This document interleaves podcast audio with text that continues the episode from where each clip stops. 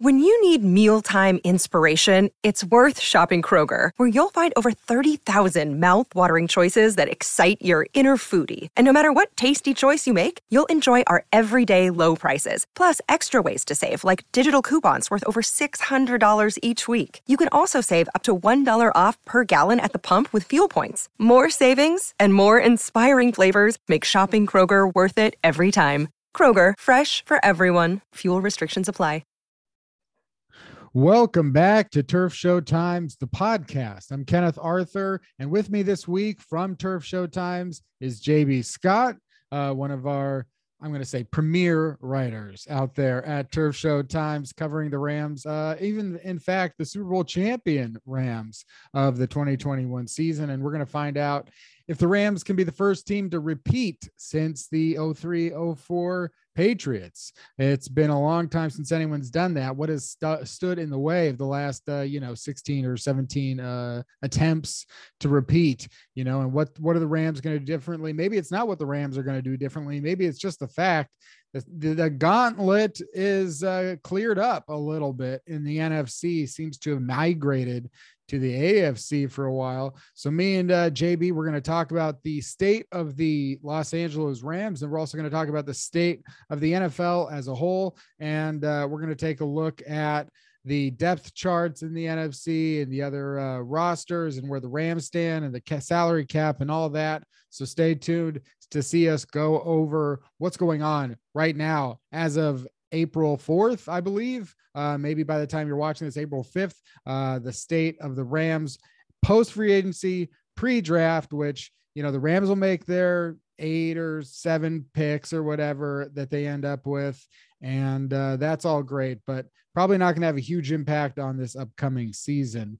Um, and we'll talk about that probably too. But uh, JB, uh, welcome first of all to the podcast, and uh, thanks for you know uh, for those uh, fans out there. There might be some who were a part of listening to the Last Minute Thoughts podcast uh, that you and Rob put out every week on Saturdays uh, to give the last minute thoughts on the Rams. Um, maybe we could do a, a, quick last minute thoughts right now. You know, what are your uh, last minute thoughts as uh, free agency is wrapping up here for the Rams in the NFL? Sure. Well, I sure picked a good first year to start covering the Rams for Turf Show Times. Uh. It was an exciting year. And I mean, while they won the Super Bowl with the first year with Matthew Stafford at the helm, and probably even fair to expect improvement from him and other acquisitions uh, moving forward, too. So, uh, just absolutely incredible. It'd be rare air to run it back and win it for the second year in a row because I mean, just hasn't happened in 20 or so years. But they seem primed. They're reloading and they're as good as they were at this time last year, probably. So it's there's still plenty of reasons to be optimistic as a Rams fan.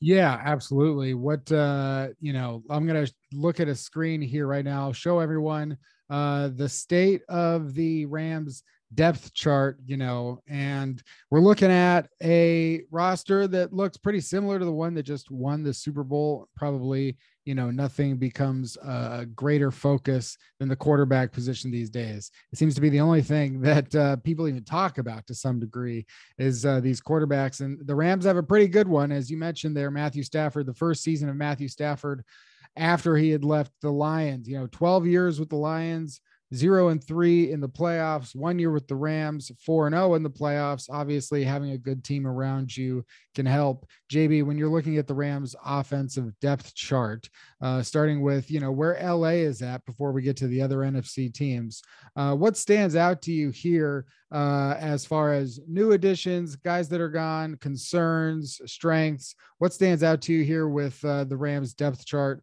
Uh, a lot of these starters. Sure you really had those three key free agents uh, at the onset of free agency. Uh, they retained Joseph Noteboom and Brian Allen, of course. Uh, Brian Allen, kind of a surprise emergent contributor last year, whenever we thought Austin Corbett maybe was going to be the starting center coming into training camp. But now he's the one that ends up leaving. And yeah, have a hole at right guard. And maybe Coleman Shelton's an option. Maybe Bobby Evans. Uh, we know he came into training camp slated it as a starter at right guard last year, but just didn't hold up to it. And maybe it was a big reason why Corbett was forced to move back to right guard. So maybe the Rams, maybe Tremayne Anchrum is another option, but maybe the Rams they need to maybe find a developmental piece in the draft, someone who can come in and uh, hopefully the answer's on the roster. Really, free agency is a time to fill those needs, and you can look towards the future in the draft too.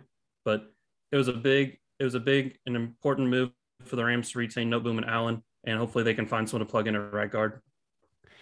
Yeah, with uh, the offensive line, you know, it's interesting as we saw there that uh, for Joseph Noteboom, uh, it was interesting that he's 26. You know, this is almost feels like a guy who, if he was in the draft, he would be an old player in the draft. Not the oldest, especially, you know, there's been other guys out there um, who have had uh you know like Garett Bolles and uh he was he was 25 years old when he got drafted by the Broncos in the first round and and you look at him now you know, the Bolles is a franchise left tackle and the Broncos are happy to have him.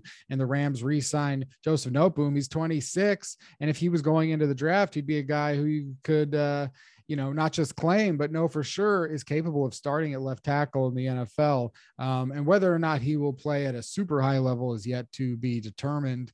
You know, I think comparing him to say the Andrew Whitworth of the last couple years, maybe there's not that huge of a difference. But are you getting a 26 year old Andrew Whitworth? You know, I don't know if that's going to be the case, um, and that's going to be an interesting transition. You talked about the interior of the offensive line losing uh, Austin Corbett, who I thought had played pretty well, and I, I, think I was ended up being higher on Corbett than most. Um, and I do think like at the very least we can expect some sort of change here when you go from Corbett to either Bobby Evans or Coleman Shelton or, uh, as you said, uh, Tremayne Anchrum. You know, all those options there um, are still very unknown. You know, we've seen that the Rams last year could win a Super Bowl patchworking the offensive line, but we also saw the year before that, you know, it's like Austin Blythe. Was he you know, of great center to have be ready for. You know, are you going to get lucky with uh, Brian Allen uh, like you did with Brian Allen? Are you going to get lucky with whoever fills in uh, at right guard? So that's interesting. Also, the addition of Allen Robinson. Uh, what do you think, JB, with regards to after Cooper Kupp and Allen Robinson right now? Uh, you know, a lot of people are wondering what's going to happen with Odell Beckham Jr. and uh, if he'll come back to the Rams, uh, what do you think as far as Van Jefferson, Tutu Atwell? Are the Rams going to end up needing Odell Beckham Jr.? I mean, you really have a lot of different flavors, right? If that's what you want to call them, receivers. Cooper Kupp, Van Jefferson, kind of in the same mold. Allen Robinson, maybe you throw Jacob Harris and that more physical receiver mold. And then Tutu Atwell, they acquired both DeSean Jackson and Atwell a season ago. So there's obviously a role in this offense that Sean McVay feels is necessary to onboard such a specific type of player. Um, maybe Atwell's going to be more the gadget type, the jet sweeps and such. Maybe he's going to help use Atwell to push the ball down the field. So I think there's a lot of different flavors. Uh, that's not necessarily something the Rams had entering the season. Definitely in 2020 when they saw Jared Goff. Um, a little bit more so in 2021 to Matthew Stafford, but really they have the important thing with the Sean McVay offense that they've adapted since 2018 is the ability to counterpunch whenever defenses initially have their number. And really, they have all the different skill sets that you need, a lot of different flavors, a lot of different answers to. Um, if they're going to go man heavy, you maybe use the more physical receivers. Cooper Kupp, Van Jefferson can obviously work underneath in the zones too. So they have answers if you take things in a way initially. And I think that's really important. That's important whenever you're trying to repeat and you get in situations and it's crunch time and you really need people to come through for you. Yeah, we're looking at, uh, or I was looking at the um, results from last season. You know, you had Cooper Kupp, you had Van Jefferson. I, do you think that Van Jefferson, like, do you think that Van Jefferson is potentially like a guy that will be, let's just say, starting in the NFL in four years? Yeah, I mean, I think he's probably a thousand yard receiver on another team when he has a higher volume of targets, probably. But just on this Rams offense, he might be capped at, especially if they re-sign Odell, between six and eight hundred yards a year. Yeah, and you've seen him with the deep touchdowns. That's kind of a that's not really something you saw from him in Florida or Ole Miss. So it's definitely something he's added to his game. And uh, if something happens to Cooper Kupp, I think he'd be a great replacement in that regard, short term or maybe even long term if need be. And some people also uh, have had issues, I think, with drafting Tutu Atwell in the second round last year, ever since the pick was made. And so, if you were against the pick, you've had no reason to change your mind because Tutu Atwell hasn't really gotten onto the field. Uh, and if you were fine with the pick or even for the pick, you know, you just don't have really anything to add to your argument other than you know, Tutu Atwell, you don't, I, I don't judge anybody good or bad. I don't judge you on your rookie season. You know, it's like something to keep an eye on, maybe, you know, rookie season is like, oh, I'll put a pin in that. And maybe it'll continue to be the case. But guys are going through so much that first year that uh, you know, and it can just be a, a, certain circumstances that make a guy look really good in his first year, and then all of a sudden he disappears, or you know, a guy like uh, Tutu Atwell if he gets injured, or you know, just a, a, guy like Van Jefferson who didn't play that much as it, during his rookie season. Um, I asked you about Van Jefferson in four years. Let me ask this: Is Tutu Atwell starting in the NFL in two years? Man, I have no idea on that one. I know, I know we say he got no playing time, but in the preseason with Bryce Perkins, he was one of the most targeted receivers uh, during the, the three preseason games. So he definitely got a lot of looks back then, and he hauled in a lot of catches. So that's at least a little bit of a positive note and a positive development there. So obviously, Matthew Stafford is a much better quarterback than Bryce Perkins. Um, we'll see what his role with the Rams is moving forward. Perkins, of course, but um, maybe with a little bit more arm talent, the ability to push the ball down the field, that's something Perkins struggles with. Maybe you really see the full Tutu Atwell, but the guy hasn't even had a chance. Let's not be too tough on him yet. Yeah, absolutely. Let's give him a chance. I really like Tutu Atwell's uh, story. I think he's got a lot of, uh, you know, I hate to say cliche, meaningless terms like heart, but you know, I just think he's a football player. You know, he's he's the smallest football player maybe in the league, but I still think he's like a football player. And if you give him a chance, he could really become a fan favorite. Uh, uh, we talk a little bit here about the offense. Uh, let's go to the defense. I'm going to share my screen again and take a look at the depth chart here at the defense, JB. Uh, defensive line. Um, it's a notable loss, Sebastian Joseph Day, even though Sebastian Joseph Day was lost at the middle of last season and, and the Rams went on to win the Super Bowl and we're fine. Um, Aaron Donald, Greg Gaines, A'Shawn Robinson. And then you've got some of these unknowns here, like Bobby Brown, who is one of the uh, youngest players in the NFL. I think he might have been the youngest player in the NFL last year, uh, at least maybe the youngest drafted player in the NFL last year and still going to be one of the youngest guys in the league. And uh, it's kind of a, an undersized uh, defensive tackle. Um, Michael Hoyt, Jonah Williams, Ernest Brown the fourth, Marquise Copeland. So defensive line, you know, the Rams. It's a lot of the same names. Again, uh, not a lot of difference here, as there wasn't in the last couple of years when a guy would you know when these guys they become really really familiar once they uh, become conditioned in your brain through so many training camps and the draft and you know the practice squad and the rams really hang on to guys and, and commit to developing them like they did with greg gaines and like they're doing it seemingly with michael hoyt and jonah williams making the roster last year and then ernest brown you know coming back even though he was cut last year coming back again. Marquise copeland sticking around since 2019 and he's got a chance here to really make the roster and make some noise.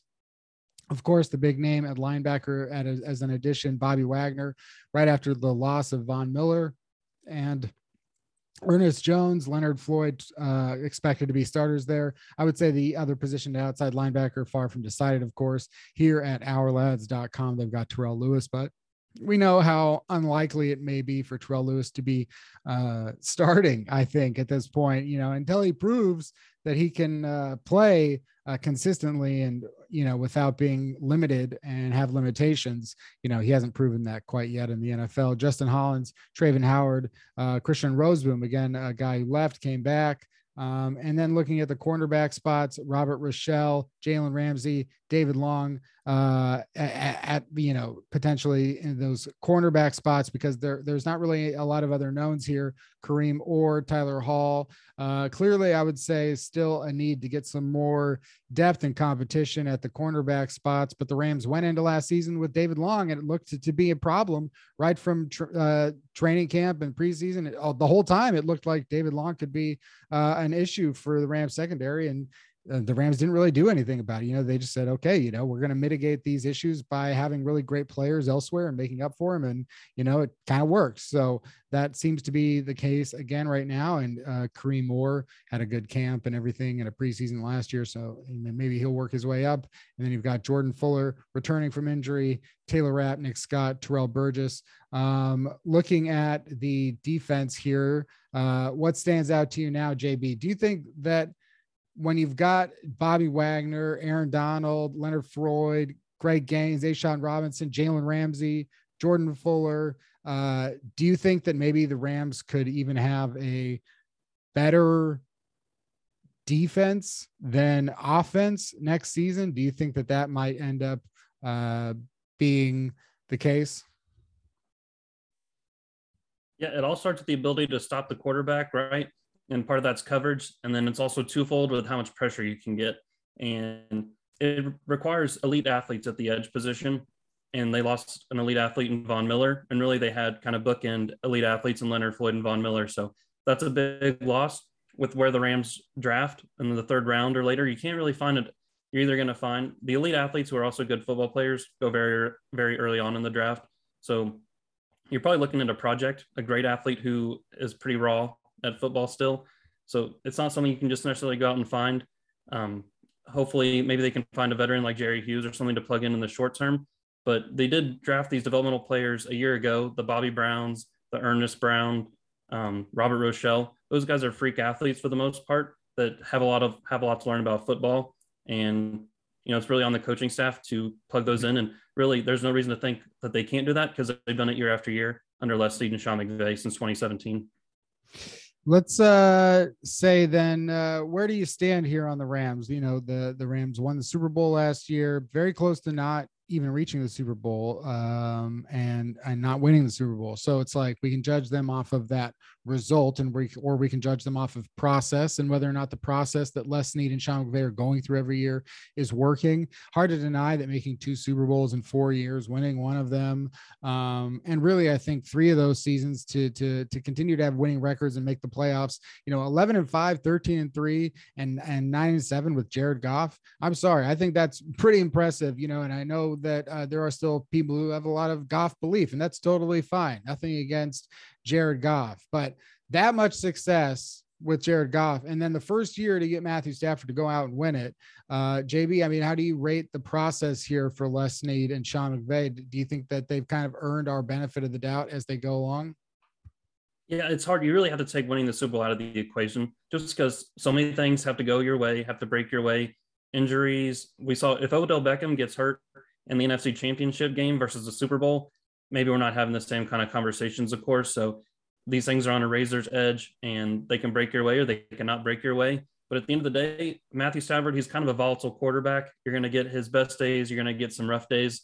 Uh, we saw against the Vikings, he could have easily had, you know, five, six interceptions possibly. So, yeah. um, you know, he was one of the better quarterbacks from start to finish in the playoffs, but you could also get one of those games where things fall apart. And I know it was a, it was a, as a possibility entering the playoffs last year, just because they got it done this year doesn't mean it's, you know, completely out of the equation. So certainly I can see that doing him and eventually, but really if they can put it together that high level of play for extended periods of time, they're going to be one of the best teams in the NFL, uh, hands down, year over year. So, but how much, how long can you depend on that? Of course.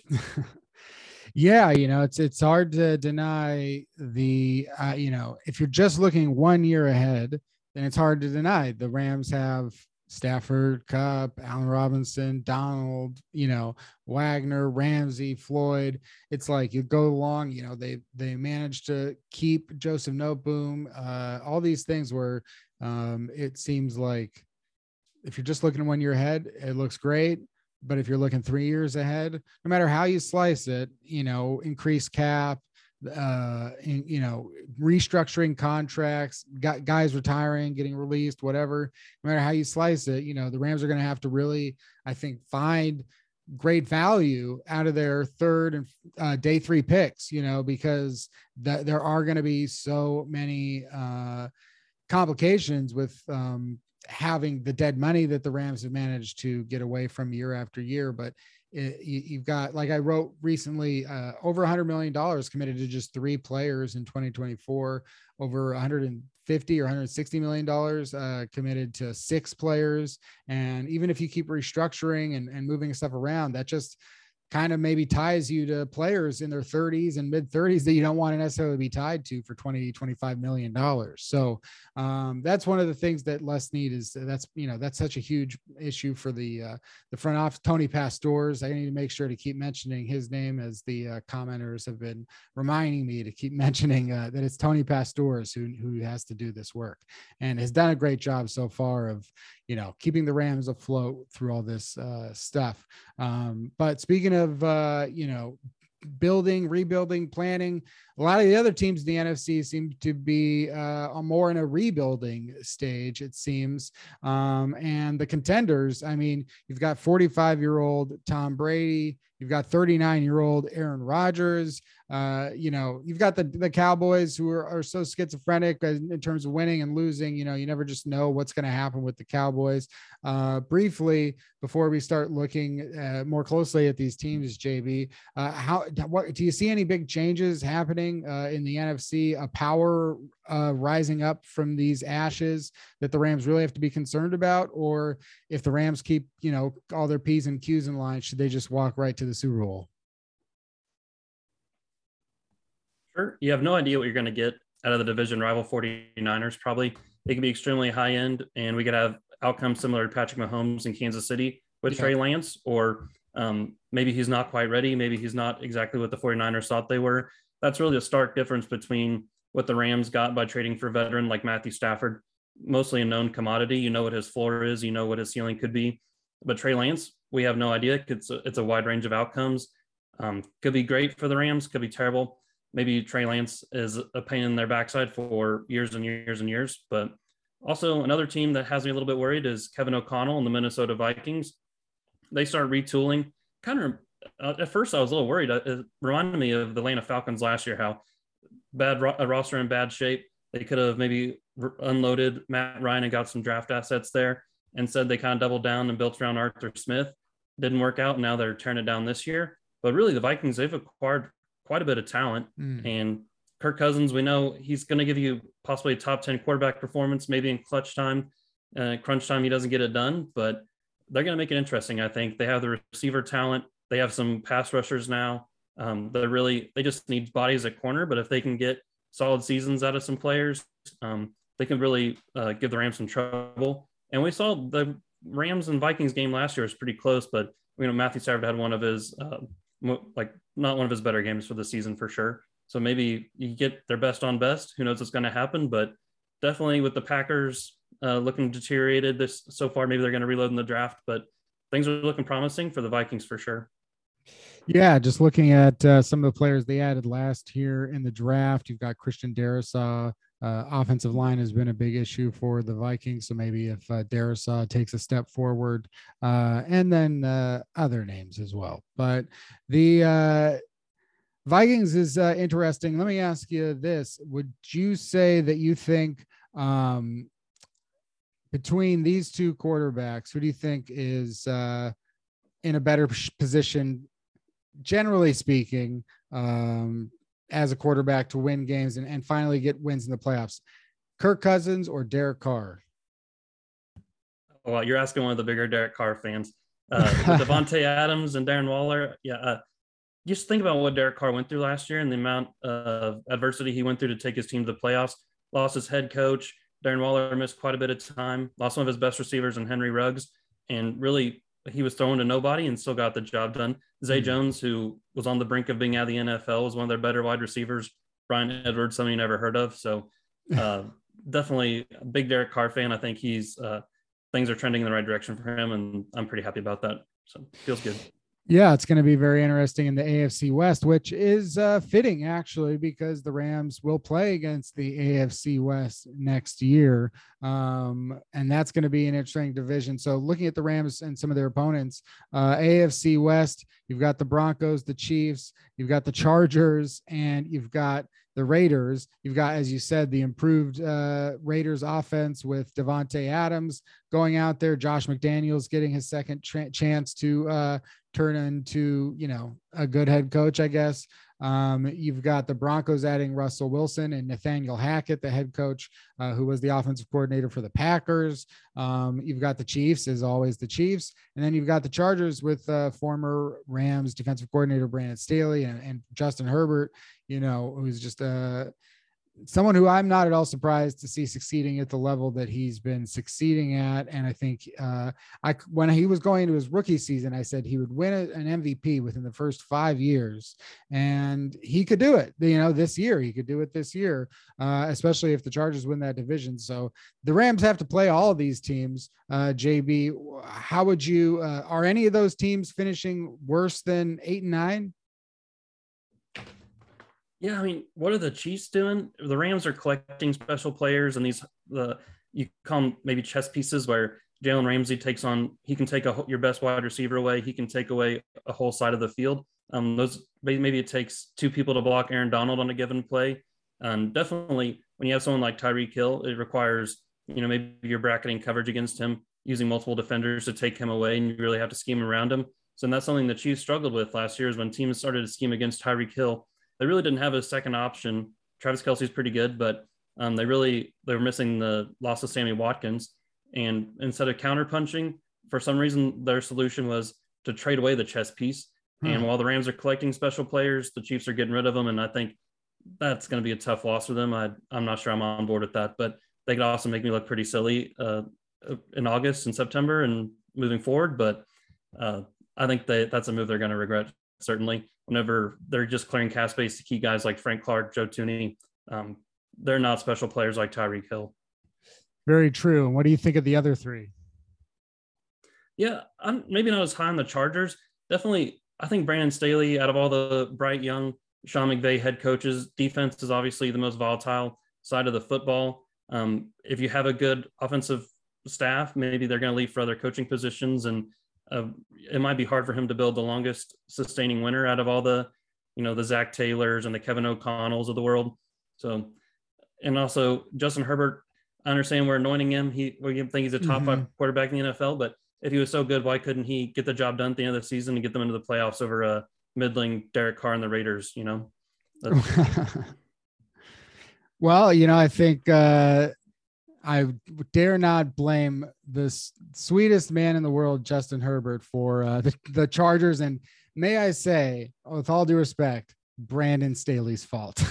so, uh, you know, to all due respect to a very smart defensive mind and someone who did a great job with the Rams, uh, I think squarely the fault of not making the playoffs has to go on to Brandon Staley. And what I love about Brandon Staley is that he wouldn't, I think, disagree with me. But certainly, uh, you're right. Justin Herbert needs to step up and be a, you know, he needs to take the next level. You know, I thought I'm not surprised by the production, but yeah, he needs to go to the next level in terms of. Uh, what you just said, um, and whether or not the Raiders and the Broncos, I don't know that necessarily I saw Russell Wilson as the difference maker for the Broncos than on the same level anywhere near Matthew Stafford and the Rams. I don't think that the Broncos were nearly as close as the Rams were. And uh, I don't know that uh, Russell Wilson's getting nearly the offensive upgrades in, in Denver that he had in Seattle. So um, there is definitely upgrades, but I just don't see if it's like, and it's not going to be like Cooper Kupp. I don't see any Cooper Kupps over there, uh, but we'll see what happens with, and maybe the, the Broncos will continue to make a trade or something like that. Uh, sticking uh, over to the NFC, um, the Rams will also play against the NFC South, which had a lot of turmoil uh, this offseason and, and change and, and then not change. Um, what's your take on the NFC South? Uh, will any of those teams, other than the Bucks, have a winning record? You've got the Panthers, so far still sticking with Sam Darnold and Matt Rhule. Uh, you've got the Falcons who traded Matt Ryan and they've they're going with Marcus Mariota. And, and nobody talked about how bad Arthur Smith's first season went. So we'll see uh, how that goes in year two. And then you've got the Saints who lose uh, Sean Payton, uh, but apparently feel pretty good about, you know, they they don't have a lot of change. You know, Dennis Allen's been there forever. Pete Carmichael's been there forever. And so, you know, see, and then they retained Jameis Winston. But, you know, the the Saints made a trade today as well. I don't think that, you know, I see a lot of people having takes on the trade, but I just don't see that there's any take to be had both teams just had different draft position and financial needs and they moved some stuff around so uh, that's something that happened today um, are is it possible that the bucks don't win that division you know, barring significant injuries probably not uh, i guess we do forget the panthers went on quite the hot start last year and things really the wheels came off when sam darnold you know he fell apart for the most part so maybe they can get a quarterback in the draft Jimmy Garoppolo probably doesn't move the needle much if that's what their option is. Baker Mayfield, I think there's reason to be optimistic there. So that's definitely if your options are Baker Mayfield or Jimmy Garoppolo, that I think that's who I'd lean towards. But and with the Saints, they've just been so good for so long, racked up the wins, and uh, they've won as many games as Sean McVay has with the Rams. If you go back to so many years, but they're just uh, it's hard to see them really competing. Uh, so barring injury, I think the Buccaneers, it's they're going to have a cakewalk and they're going to be in the playoffs and they're going to be a formidable, formidable team uh, for the NFC championship race for sure. And let me let's do this with every uh, division. Let's do this. Uh, do the Rams have a better defense than any team in the NFC South, or every team in the NFC South? I'd probably go every team. The Buccaneers and Panthers are probably up there, but uh, definitely I think you have the star corner and you have the pass rush maybe the Buccaneers don't offer. Not a huge fan of Jason Pierre-Paul, something like that. So. And do you think the one, uh, the first Super Bowl win, despite the erratic, you know, erraticness uh, of uh, erratic nature of Matthew Stafford, we know that Tom Brady is Tom Brady, but uh, the Rams, do they have a better quarterback than any team in the NFC South? Yeah, definitely would take Tom Brady. Uh, just the consistent, tried and true but you know the Rams did uh, that game wasn't even close until we had the Cam Akers fumbles and everything else. So uh, the Rams really have beat the Bucks in recent games, and you, you, it'd be hard not to favor them there. So. And let's do that with the AFC West uh, defense quarterback. Where do the Rams do you think rank defensively in the AFC West? Probably would take the Broncos. Um, mm-hmm. uh, I know Patrick Surtain; he's an emerging player. Definitely, they have the pass rush too. Um, yeah, they have a lot to build around with Russell Wilson. It's not just on the offensive side of the football, I think, but also the Raiders with Maxx Crosby, and now they have Chandler Jones. That pass rush is a is a it's a very important aspect of stopping the quarterback, and that's really mm-hmm. what the mm-hmm. modern NFL is tailored towards. So pass rush always gives you a chance. You know, that's how we saw the undefeated Tom Brady and the Patriots fall to someone like the New York Giants with Michael Strahan and Osi Umenyiora back in the day. Yeah, it's gonna be really interesting to see the the Raiders. You know, I mean, they're the Raiders, so it's like, are they gonna, you know, them sucking does not would not be it would just not be surprising. They're the Raiders, and, and people would be rooting for part of it too because they like hating Josh McDaniels. So it's like, uh, it, there's that. And the other hand, if the Raiders win 15 games, I'd almost not be surprised because you go, well, they did put in all this effort and, you know, sometimes you just, you know to win 15 games any team has to get lucky so maybe they also just get lucky a few extra times and then are also just a very good team they have the solid parts there as you mentioned um adding and seemingly making better additions i don't know how i feel about giving all that up for Davante Adams, you know, that's that's a lot to sort of make this dream connection happen from Fresno State, but it's uh at, for a guy who's 29 30 years old. But um it's very interesting to watch. And uh that's something that the rams you know we'll get a close up here as i said in the uh afc west. If we go up even further to the nfc north um, you've got Aaron Rodgers. You mentioned the Vikings. Um, how much worse do you think the Packers are without Davante Adams and without Aaron Rodgers having um, a Davante Adams? Sure.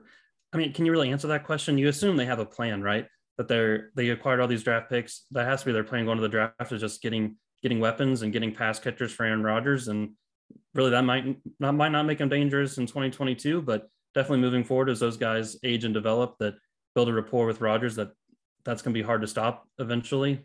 Possibly, obviously, right now we don't have the answer, but yeah. And then the Vikings receivers are probably the, the best core in the in the NFL right now. Yeah. And so, how do you feel about uh, some former Rams over there with the Lions? You know, you've got Jared Goff, you've got Michael Brockers, you've got Brad Holmes, um, you've got a, a, a, very strong Rams contingent going on in Detroit. And also, they started to look decent in the final six games or so of the season last year. Jared Goff maybe doing enough to, you know, earn another season as the starter there, uh, or maybe a starter somewhere else if the Lions choose to draft a quarterback or, or go in a different direction. Um, but what are your thoughts on maybe the Lions being a surprise team? Yeah, definitely think Jared Goff earned that second season as a starter towards the end of the year. And really, once they acquired Josh Reynolds off waivers, remember the Rams put in a claim for him and the Lions had higher priority. Once they ousted Anthony Lynn, who's now in the division with the Rams with the 49ers, they really took off. So um, it's it, definitely you have to be encouraged with what they've put on paper. I think they just need to co- continue to acquire weapons. Uh, I think they signed DJ Chark, right? That's a good downfield threat and really forget that. I mean, Jared, we say Jared Goff can't push the ball down the field, but he did just fine with Brandin Cooks when he when they were, were combined back in 2018 with the Super Bowl. Um, really, the, he struggled with the Rams whenever they lost that deep threat, and yeah, hopefully the Lions they can push the ball down the field and he can earn another year as a starter. But definitely think you should be optimistic, and maybe with the Packers descending, the Lions can you know they wild card potential for sure there. I think. Yeah, I'm looking here, uh, trying to. I'm doing a horrible job of navigating the website, but um, looking at the Lions, it's just uh, to refresh myself here. You know, offensive line, maybe one of the best in the NFC, if not the NFL. You've got Frank Ragnow, one of the top maybe three centers in the NFL. You've got Penei Sewell from last year, of course. You've got Taylor Decker, a very solid left tackle. Um, and I think Jonah Jackson and Hala Vaitai are, are pretty good guards. And then, uh, you know, that's one of the things that you can kind of expect with Dan Campbell and Brad Holmes, I think, is to build up that offensive line. So you've got if you've got such a strong offensive line, if you do are able to funnel an offense through a D'Andre Swift having uh, you know, a very fantastic, you know, I think he's got that ceiling to be one of the best running backs in the NFL as soon as obviously with running backs, it's always not just like as soon as next season, it's like with running backs, it's like it better be next season because you don't know if there's going to be a season after that. Um, but the Lions also added DJ Chark um, and defensively, you know, probably where there's more work to be do, done. Don't know what the status really is of Jeffrey Okudah, the number three pick from only two years ago, and if he's going to, you know, sort of reach that uh, potential that so many people thought that he had, and feel st- stay healthy, and you know what's going to go on there, but. Certainly, uh, with the NFC landscape changing as it has been, uh, the Lions could grab one of those wild card spots. You know, got seven playoff teams. So that means nine teams don't make the playoffs. Almost 50% of the league makes the playoffs now. So it's not as uh, much of a stretch. We're looking now here at the, uh, so I would say in the NFC North, uh, JB, we're looking at Aaron Rodgers, I think, is going to take the cake for all for each of us in terms of being the best quarterback. Maybe uh, if he were in the NFC West, um, but Matthew Stafford versus Kirk Cousins, Justin Fields, Jared Goff seems like maybe that would be an easier decision. Am I right? Yeah, I mean, definitely Matthew Stafford, Kirk Cousins. I think they're in a similar territory where they diverge. Of course, is crunch time we've seen Matthew Stafford turn into a completely different human being, and he was absolutely absurd in the playoffs. You know, when the game was tied, uh, seconds winding down on the clock, he hits Cooper Kupp deep for the game-winning field goal set that up. And of course, in the Super Bowl, they needed to score uh, to take the lead. He got the job done. That was one of the greatest comebacks. No look pass. Uh, it was all there. Um, but really, Kirk Cousins hasn't had those moments so far in his career, and he's a good quarterback. You know, first through third quarter, uh, not outside of primetime games, of course, too. Um, but just if you take all their passes and you add them up and you watch them in isolation, you could, but like potentially get to the path where Kirk Cousins is a superior quarterback. But that's not really how games are won in the NFL, of course, and that's, that's a, probably why, yeah, Matthew Stafford gets the nod there. Yeah, that's a great point. You know, I think um, there's just something you know about that moment because I think like we never really um, calculate the pressure of you know playing in the NFL at the most uh, scrutinized position at the most scrutinized times, and Matthew Stafford is just it's it's scary. I mean, he's probably at that point of like really being a sociopath because you know it's like he's got no uh, you know, he's got no, he's got total chill in at the most pivotal moments of the game when everyone's watching and when everyone, if he could check Twitter, he would be appalled at all the people saying like negative things about Matthew Stafford after three quarters. But doesn't matter. None of that stuff seems to matter to him. Goes out there and as much as he can make a mistake, um, like you said, he can also. It's it's like it just doesn't matter to him. You know, having those mistakes just don't matter to him go out there and throw four interceptions as long as he wins the game. And I think that's that's what you need in a quarterback. Although you don't need the four picks, of course, either. Um, that's that's still pretty. I think he was pretty good with the football, relatively speaking, this year. And looking around at the league, 15 interceptions, pretty. You know, common. I mean, at this point, like anything around there, Tom Brady, anybody almost is uh, throwing these picks. And I think you cannot be risk averse in the NFL anymore. You got to go for it. You got to take your shots. You got to take your chances. You got to have those guys downfield who you trust, like Cooper Kupp and Odell Beckham Jr. And for the Bengals, you know, Ja'Marr Chase and uh, Tyler Boyd and Tee Higgins and all this, you know, you got to have those guys downfield. And you also got to take those shots and you got to have trust and you got to have faith. And sometimes it's going to go poorly. Um, but for the Rams and Stafford last year, more often than not, it didn't. Uh, let's take a look at the NFC East uh, then. Well, defense for the Rams, and we're trying to get into this mode of thinking if the Rams might have a top five defense this season. Um, in the NFC North, you've got the Packers, pretty solid defense so far under Matt LaFleur every year. Uh, you've got some great players out there like Jaire Alexander and Kenny Clark. You mentioned the Vikings and their strengths on defense. Uh, they ended up so far keeping Danielle Hunter, uh, and so like they didn't lose that very major piece to their defense. He needs to stay healthy though. The Lions, I mentioned, they're kind of middling still unless they go out there and prove it. And, you know, a lot of these players just need to go out there and prove it. And uh, then you got the Bears, who classically would you'd think you know classically a Bears defense is good, but yeah, the Bears got a lot of I think issues right now, and we'll see what what happens and maybe what you think there. But do the Rams have a better defense than all the teams in the North? Yeah, Vikings have improved certainly. Za'Darius Smith goes across town. Uh, someone you didn't mention for the Packers is Rashan Gary. Uh, He ah. really had a great game against the Rams when they played the middle of the season last year. So uh, had a big sack on Andrew Whitworth, I believe, if I remember correctly. So um, whenever you have pass rush and you have the coverage players like J- Jaire Alexander, and yeah, they have other guys too, Darnell Savage in the back end. Whenever you have those in tandem, it, it makes you a dangerous defense. You can have good days, you can have bad days. It's all a matter of who shows up and who wins the football game. So yeah, very good uh, points there on the on the on the Packers and and and the Vikings as well. You know, definitely every team. You know, I remember that Rashan Gary pick and people being really down on it in the first round and thinking like this is a reach, this is a reach, and uh, hasn't been a reach. Um, uh, finally, the NFC East, always the big question mark of all the divisions. I think you think that they've got good teams. You think that they've got terrible teams. The good teams are terrible. The terrible teams win Super Bowls. It's like all over the map, it seems, with the NFC East. So, as easy it is to sit here and look at it and go, like, well, the Cowboys have a lot of talent and they've added this guy and that guy. They won the division last year. No team seems to win the NFC East back to back ever. Uh, and if the Giants win the division next year, I don't think anybody would be surprised, even though it's the Giants and it's Daniel Jones and everything like that. Uh, Washington adds Carson Wentz. The Eagles uh, have stuck so far with Jalen Hurts. Um, looking at the NFC East, do you see a potential Super Bowl winner coming out of this division? It's hard to say, certainly. Um, defense is volatile. That's something I really believe in. And so, Washington, two years ago, they had a vaunted defense. It, on paper, it looked the same coming into 2021, but just fell apart. So, definitely, you can expect perhaps a bounce back year. Um, maybe they get more production on offense, and now they're a playoff contender that we're talking about.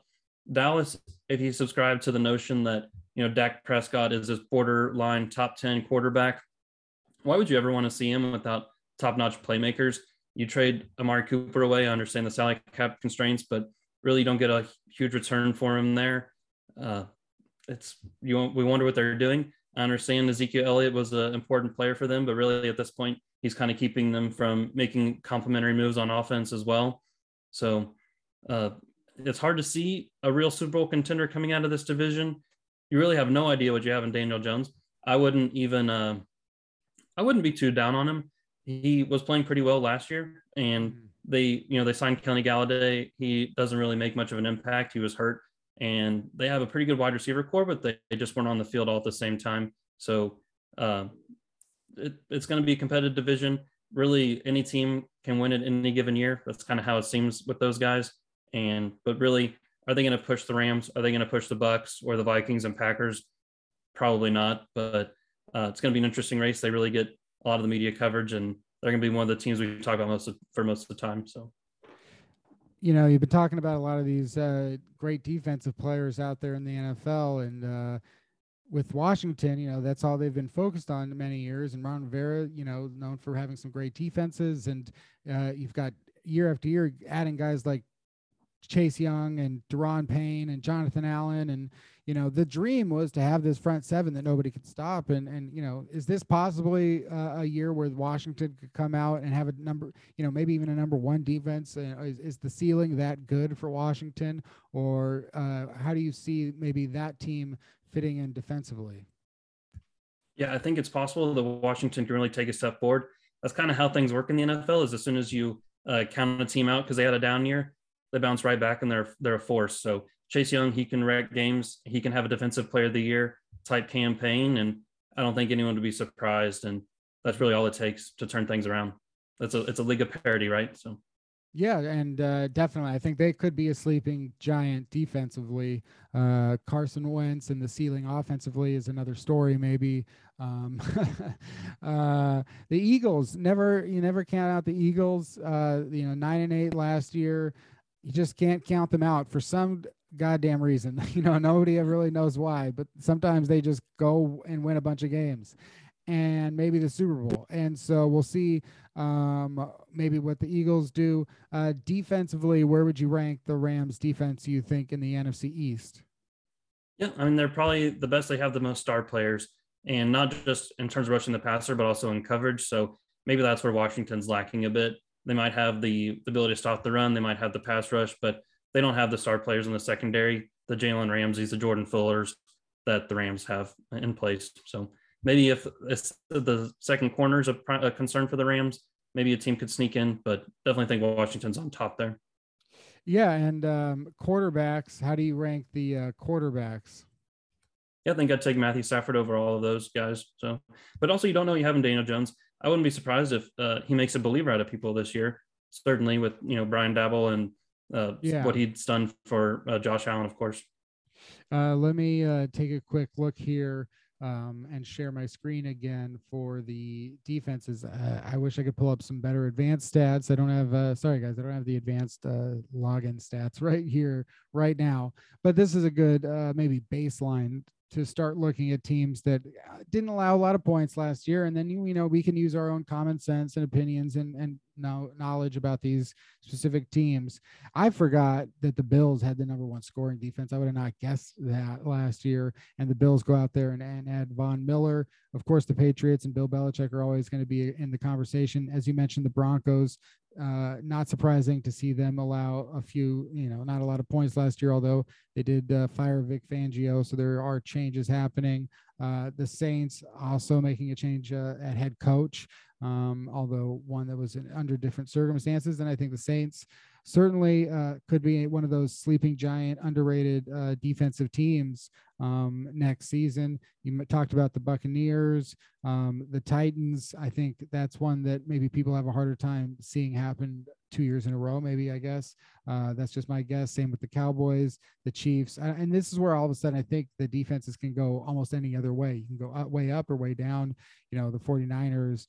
A, a lot of these teams could go either way. Um, but the Rams, you know, in terms of points allowed, you know, just 15th last year in points allowed. Again, very rudimentary way to, to measure defense. But I think anybody watching the Rams last year, uh, week after week, could agree that uh, the defense had some work to do. And, you know, certainly changed when Von Miller arrived. And, um, uh, and now Von Miller's gone and Bobby Wagner comes in and steps in for Troy Reeder, which is a monumental difference. Um, um, I, I, you know, I think Bobby Wagner is an interesting addition. He's not the player that he was, you know, maybe four, even, you know, maybe even two years ago, three, you know, if you're not definitely not five years ago. Um, but um, maybe uh, with a change of scenery and a new defensive coordinator, he could be uh, very, you know, uh, uh an all pro type inside linebacker again uh, for a year or two. Um, and that's how long the Rams will be pretty much committed to him. Uh, maybe just one year, maybe two. We'll see if there's anything beyond that. But JB, as we look here again and just sort of briefly see some of these teams here defensively again. Um, where do you think the Rams at this point would fall in for you um, for the NFC? Are they a top three defense in the NFC? Which teams do you see maybe ahead of the Rams, if any? Sure. I think if we're just going off st- scoring totals for last year, of course, the offense did put them in some bad situations, some unfavorable situations where it kind of became not routine, but frequent for the Rams to be backed up maybe on the 20 yard line and Matthew Stafford turned the ball over, put them, and really that's a hard thing for your defense to ask uh, for them to overcome early, especially early in games. Um, so maybe that's a reason for it. But also the defense in the second half of the season much better than the first half, and especially into the playoffs. So once that, pass rush got going and working in tandem with the coverage, uh, they were they were formidable. They're hard to they're hard to get yardage on, hard to score points on. So definitely like the Packers defense. Definitely think the Vikings have made moves to both they need coverage players. You can never have too many, of course, but rushing the passer is going to be great for them. And, you know, the 49ers, they have a pretty good defense. I don't think we've talked about them much, but um, no. you have Samson Ebukam, you have uh, Nick Bosa, of course, and they have coverage guys too. So uh, they've given the Rams their fair share of troubles. And maybe, you know, you have Joseph Noteboom. He, his first year as a full starter. Um, definitely their edge rushers could cause you problems too, more than uh, maybe Andrew Whitworth, Whitworth wasn't a problem so much. Yeah, you know, we didn't talk uh, about yeah, we didn't talk about the NFC West really at all um, because I think it's a given that the Rams are the favorites, but definitely not a given that they will beat out the 49ers, I would say, right? Like if you if you had to pick any team in the entire conference that would be the biggest problem, it would be those 49ers, um, especially if Trey Lance if you were to just get you know, like Lamar Jackson's uh, initial season and a half with the Ravens. It's not that outlandish, you know, to think that that the 49ers could do something similar with with Trey Lance. So, uh, you would would you say that this is maybe the most formidable opponent opponent that the the Rams could have in the entire conference? Sure, everything that gave the Rams problems is still there. Uh, their ability to stay committed to the run, they have a lot of room for error just because they're going to keep it close. They're going to shorten the clock. Maybe his floor is someone like a Jalen Hurts or the early Lamar. And of course, there's a ceiling for so much more, especially how great that scheme is. That there's going to be plays to be made. Like they have, they're very great. The Shanahan offense at scheming separation up for receivers for those big plays. So if he can make get production on the ground, move the chains, and in tandem with the zone running scheme, um, they're going to have a, a pretty high base level of production there, anyways. But when those things really emerge and come together and you get the explosive plays off of that, that's going to really take them to the next level. And that's something they didn't have before. But really, I think his floor is probably the Jalen Hurts, early Lamar level. Mm. And there's the possibility and there's the potential for so much more. Yeah, I mean, you're talking about an offense that also has Deebo Samuel and George Kittle and just those two guys. I mean, if you held a vote today, I think Deebo Samuel might be the NFL fans' like favorite receiver, and George Kittle probably would be the number one, you know, still number one tight end in the NFL. And if, if Trey Lance is a is the 14th best quarterback in the NFL next season, that's going to be really dangerous. Um, that's also a pretty high ceiling. I mean, that's a pretty high expectation. I think Trey Lance didn't play very much college football, which I still can't believe.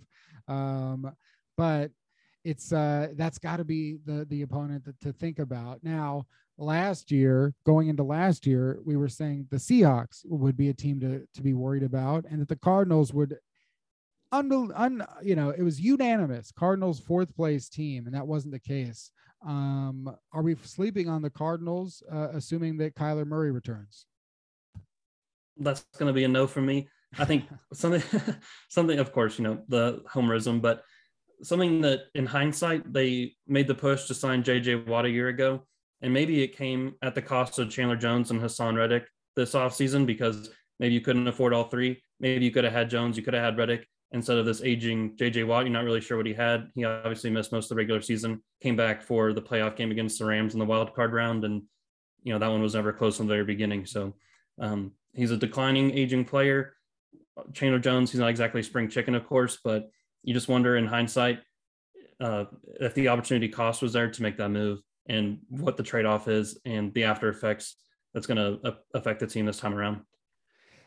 Now, would so at the end here, would we say that Matthew Stafford, after Aaron Rodgers and Tom Brady, is the third best quarterback in the NFC? Probably, probably not. Uh, I don't. I mean, where, where, who who who else is uh, competing for that third spot? Sure, sure, I'm not the biggest Matthew Stafford fan, and that's probably not fair. But um, definitely Kirk Cousins probably is in the same ballpark as Matthew Stafford, as we talked about, just the diverge, the divergent in the clutch time situations.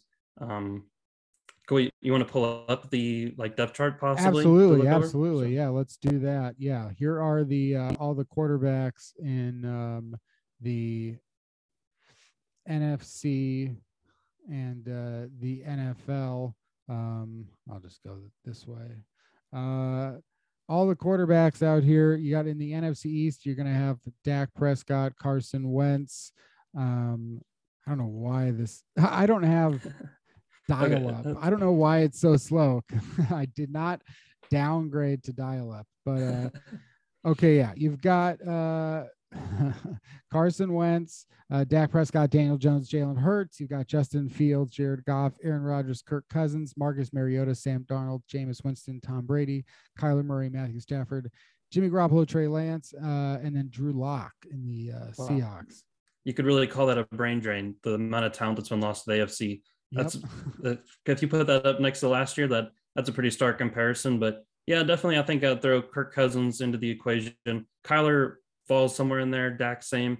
It just really any given year, they're those borderline top 10 quarterbacks. You might get a promising performance out of them. Uh, there's going to be some volatility there, but depending on their supporting cast, and maybe they're they rank 15th, maybe they're you know sixth, seventh the next year. So might, that might be enough for you to win a championship, depending on the construction of your roster at the time, depending on injuries. But uh, all four of those guys can probably get the job done. So yeah, Matthew Stafford, I think it's probably safe to say at this point he's the third best quarterback in the NFC, just based off what they were able to accomplish last year. And the Rams are the best team in the NFL, so they're not at this point.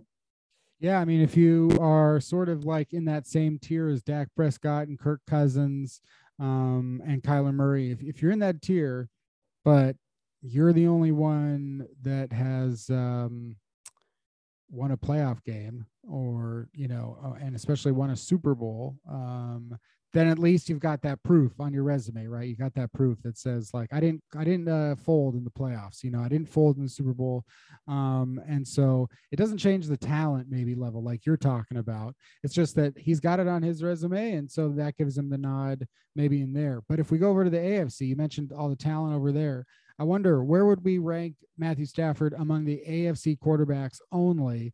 Uh, you've got Patrick Mahomes, Derek Carr, Justin Herbert, Russell Wilson. You've got Ryan Tannehill, Trevor Lawrence, Matt Ryan, uh, and then Davis Mills. Uh, you've got Mitchell Trubisky, Deshaun Watson, Joe Burrow, Lamar Jackson, Zach Wilson, Mac Jones, Tua, and Josh Allen. Much harder uh, competition here for the top three quarterbacks. Uh, any uh, initial feelings here of where you would place Matthew Stafford?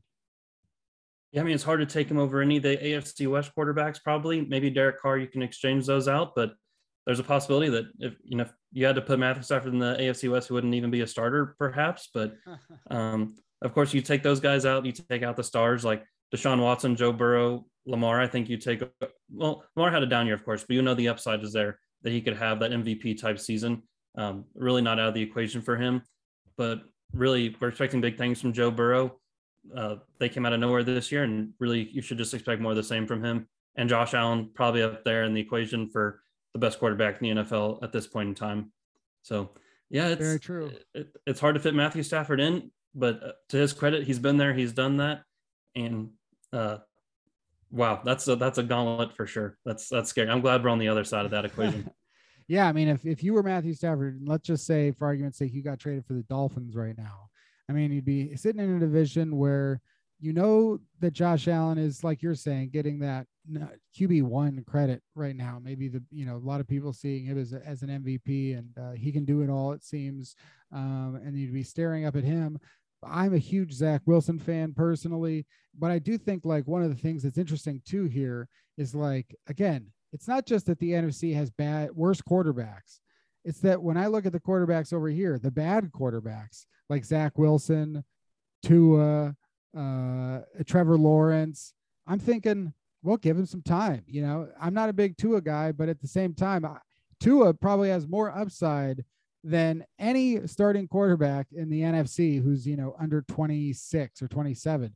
You know, you're not taking Sam Darnold, you're not taking Jameis Winston. I don't see any more upside coming out of Marcus Mariota. I don't see anything coming out of Drew Lock other than Trey Lance, uh, there's like not a lot here. I mean, I, I don't believe that Jalen Hurts will, you know, as you were saying, Daniel Jones maybe, you know, but we'll see how Brian Daboll, speaking of Josh Allen, you know, we'll see what they can do with Daniel Jones. Certainly the Giants invested in their weapons last year. They've got a couple of first round picks this year. We'll see if they use both of those. But yeah, I, I could see uh, there's that equation to it, but it's just like, if you're Matthew Stafford, yeah, and you were to go take over uh, in Miami, you'd have this this tough division with two guys on the upside with Mac Jones and Zach Wilson, and then Josh Allen. Um, and then if you were to go to the AFC North, you'd be looking at Lamar Jackson, and we'll see, you know, sort of which direction his career and his contract goes. Uh, of course, Joe Burrow. Now all of a sudden, Deshaun Watson's there. If you were to take over the Steelers' job, you don't know if you're not QB four in that division all of a sudden. If you go to the AFC South, probably the best quarterback in the AFC South right now.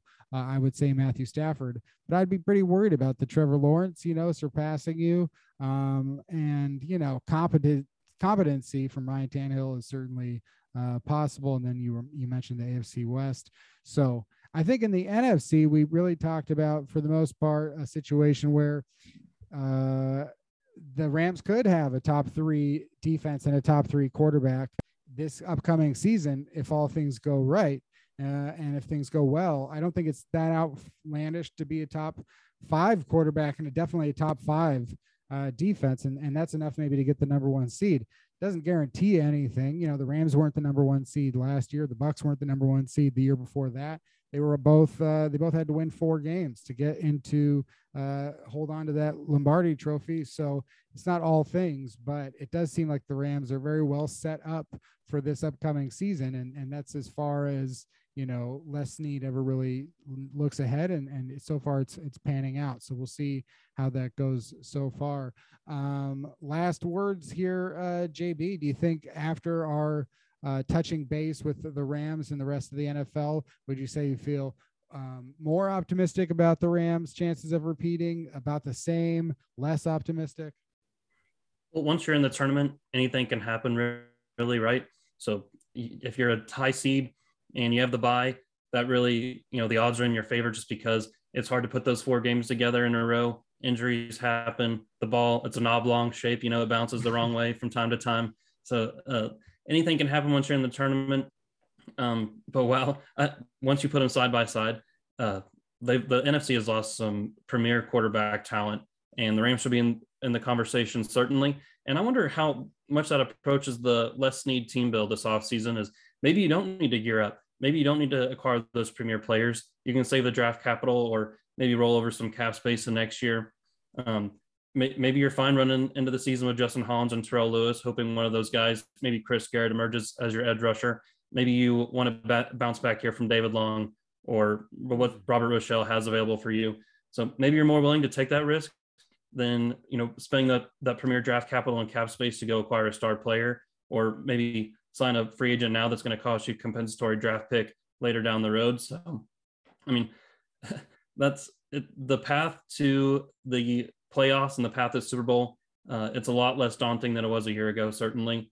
Mm-hmm. And that's pretty eye opening uh, way to look at it. I think what we, the exercise we just went through. So, yeah, very true. Very true. Uh, we'll see how it plays out and we'll see how this, these, these draft picks slot in and then we'll check in again after we find out who these names are. You know, it's so hard to get too uh, excited by any potential draftees just because the Rams are so far down the board and it's all who knows what things are going to look like on day three. But I think certainly uh, looking at the current Rams roster as we did today, you see a lot of guys that were drafted in 2018, 2019, just now starting to get their starting roles situated. So whoever the Rams draft in 2022 may be talking about them in 2025 and 2026 and so uh, that's why we are talking about you know david long and, and how he can get you know finally in his groove and maybe you know looking a year ago with robert rochell and, and so on. So uh, and nick scott you know maybe he'll emerge as a, a premier starter for the rams defense. We'll, we'll find out.